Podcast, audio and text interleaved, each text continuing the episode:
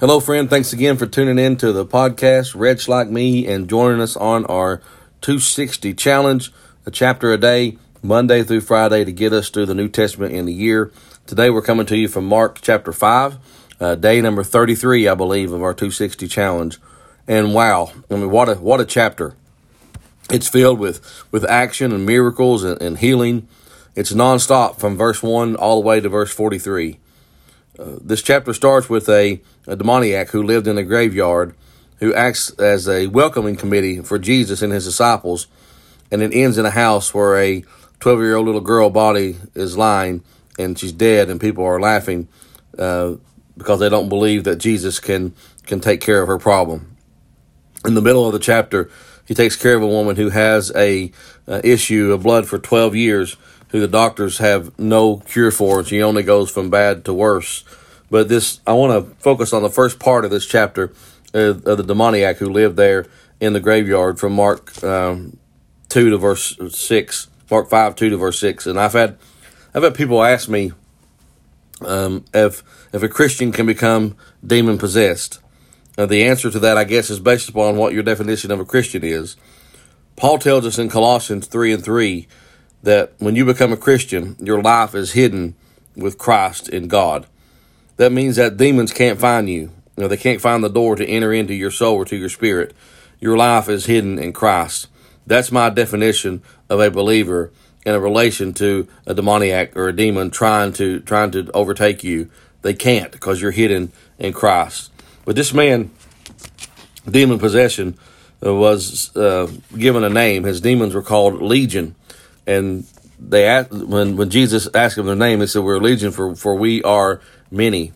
Legion is is not really a name, really, but more of a description of what's going on inside of this man and the magnitude of the dark forces within his soul. A legion was a term given for a battalion or squadron of of uh, Roman army soldiers, and it usually had fifty four hundred soldiers and 12, 120 rather horsemen.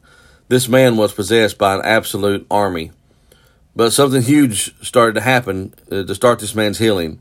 Something that gives us hope for people no matter how messed up they are.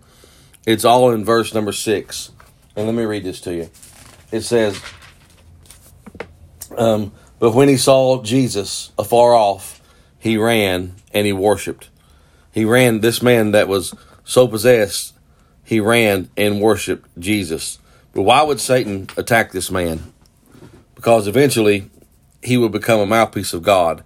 He isn't just delivered, he's about to become a preacher, and he goes to 10 different cities, and he goes home and tells his friends and his family what the Lord had done for him. And many people started to believe because of that. Many people started to believe because of this man's uh, testimony.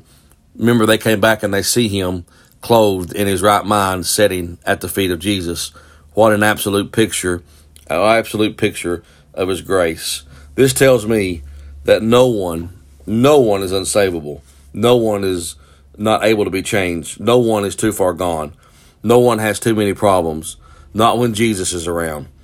Even if they have 5,400 addictions, 5,400 failures, 5,400 problems, 5,400 issues, they can be freed because of who Jesus is. He can command that stronghold to absolutely flee.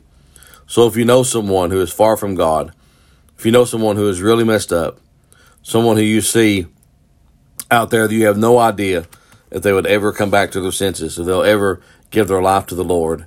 Let this story give you some hope and some faith that no matter how messed up someone is, no matter how much control it seems the devil may have, at the name of Jesus and at the power of Jesus, they have to flee. Man, what a God we serve. What an awesome, awesome God we serve. I hope this helps you today. I hope it brings you some hope.